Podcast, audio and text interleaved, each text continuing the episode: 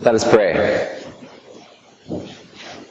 O God of grace, may the words of my mouth and the meditations of our hearts be acceptable in your sight, our rock and our redeemer. Amen. When I was a little kid, the whole build up to Christmas was really a magical time. Little did I know how stressed out the adults were around me. Advent can be a pretty stressful time for a lot of us. The shopping frenzy on top of our already busy lives, traveling, and perhaps even on a deeper level, missing loved ones. During the holidays, those people we miss, we especially feel their absence. So it can be a difficult and a stressful time. But in the midst of this, our tradition calls out to us, God is coming into the world. The light is coming into the world. So, as we go about our busy lives, I invite you to live more deeply into the meaning of Advent in this season. What does that look like for God to come into the world? We have wonderful scriptures today that describe it. Isaiah's prophecy, when God comes, the desert will break forth in stream. There will be singing and rejoicing. Things will change dramatically. And of course, we have Mary's wonderful song. My soul proclaims the greatness of the Lord. My spirit rejoices in God, my Savior. There is rejoicing at the coming of the Lord. So I invite you to ponder today with me, what does that look like? And indeed, how do we prepare the way? As Jesus in our gospel this morning talks about John the Baptist, who told all of us, prepare the way of the Lord, make his path straight. Over the past few weeks, the world has been mourning the death of Nelson Mandela and celebrating his life. And in the midst of this, it made me think back on that moment when Nelson Mandela became president of South Africa. What an inspiring and amazing moment for that country and for the whole world.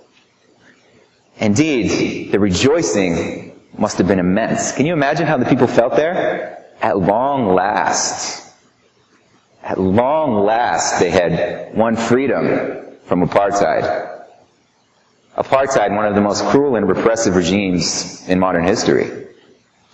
So I think to really understand their joy in that moment, we have to think a little bit about what apartheid really was. Going all the way back to the late 1700s, the colonial era, there was segregation and racial oppression in South Africa. And in the 20th century, as other countries were starting to evolve, as civil rights was starting to catch in the United States, the apartheid regime really doubled down denying black South Africans the most basic human rights, the right to vote, forcibly removing people from their homes to put them in what essentially were reservations, and stripping them of their South African citizenship.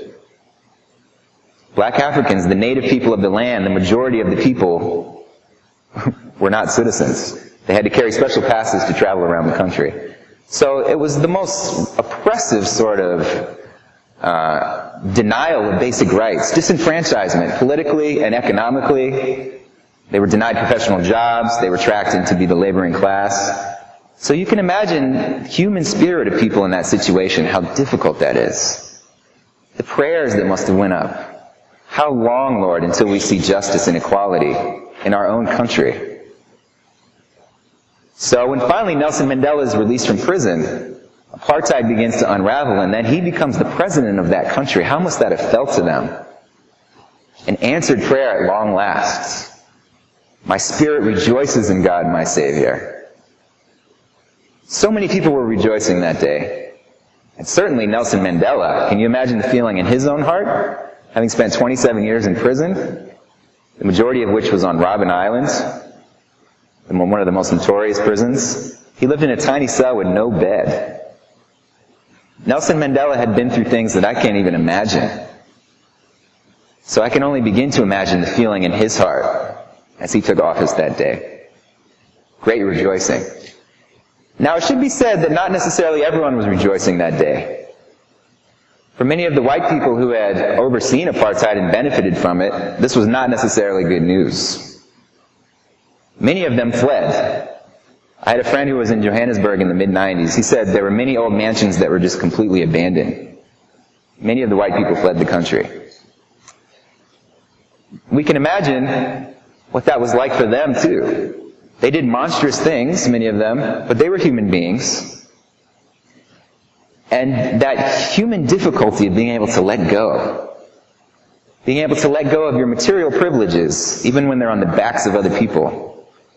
Being able to let go of the lie, which is racism.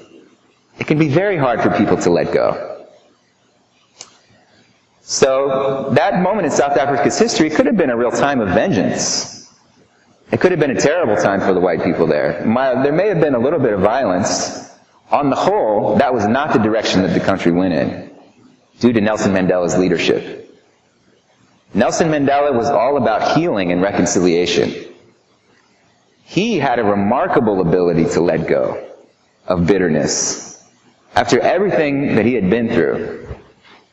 It's amazing to think about the forgiveness and the reconciliation in his heart and his vision for the country.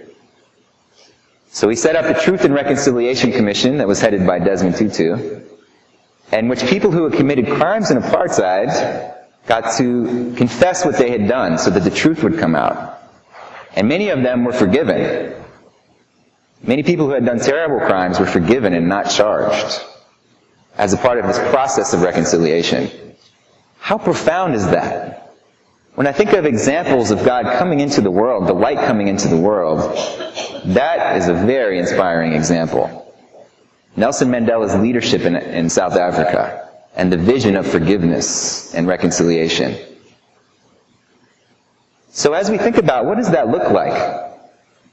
God coming into the world. We have many examples in history, glimpses of that light, the Holy Spirit breaking into our midst. And in our recent history, the memory of Nelson Mandela inspires us let us re- remember that through this Advent season. Let that fill our hearts with the light of God. What does it look like for God to come into the world? Mary says it will be a time of great change. Those in power will be thrown down from their thrones. The lowly will be lifted up. Jesus says it will be a time of great healing. He says, Go and tell John what you see. People are healed. The blind receive their sight. The poor have good news brought to them. Jesus says this is what it looks like when God comes into the world. So as we go through our lives, our busy lives, our often stressful lives, let us take time out to consider this, to open our hearts to how God has already come into the world, how God is here, and to look forward to God coming into the world ultimately the reconciliation of all things, as the gospel tells us. So how do we prepare the way? I think first of all, it's just that, opening our hearts to see where this is happening, where it's already happened. But also, I think we can take a cue from Nelson Mandela and his remarkable ability to let go. My spiritual director gave me a great piece of advice recently. I was talking to him about being stressed out said when you really feel those moments of stress come on, take that as your cue to give that feeling to God. Offer it up to God when you're stressed, when you're feeling low. Give it to Him. In that way, we also participate in God's light coming into the world. That is also what the kingdom of God looks like. Letting go. Ultimately, we will all need to let go of grudges, of anger, of all the things that hold us back from fully living into God's promise for us. Ultimately, we will all be reconciled to each other and to God. That is the gospel good news. That is the incredible message of God coming into the world. So in this season, as we go about our busy lives, let us take those moments to set apart, to open up our hearts to that reality, to remember those ways that God indeed has already come into the world. Those leaders like Nelson Mandela who show us the way. And let us give our lives up to God in these moments and ultimately in all moments. For God's light indeed is here and God's light is coming. In Jesus' name we pray. Amen.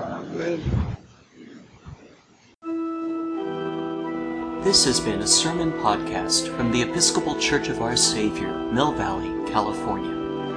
We are a growing, welcoming community for those seeking to deepen their relationship with God and to journey in faith with God's people through the breaking of bread and in service to others in Christ's name.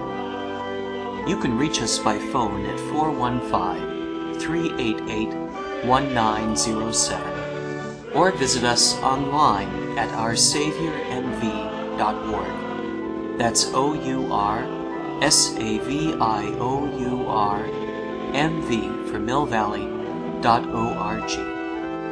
We wish you God's peace, and we hope to greet you in person very soon.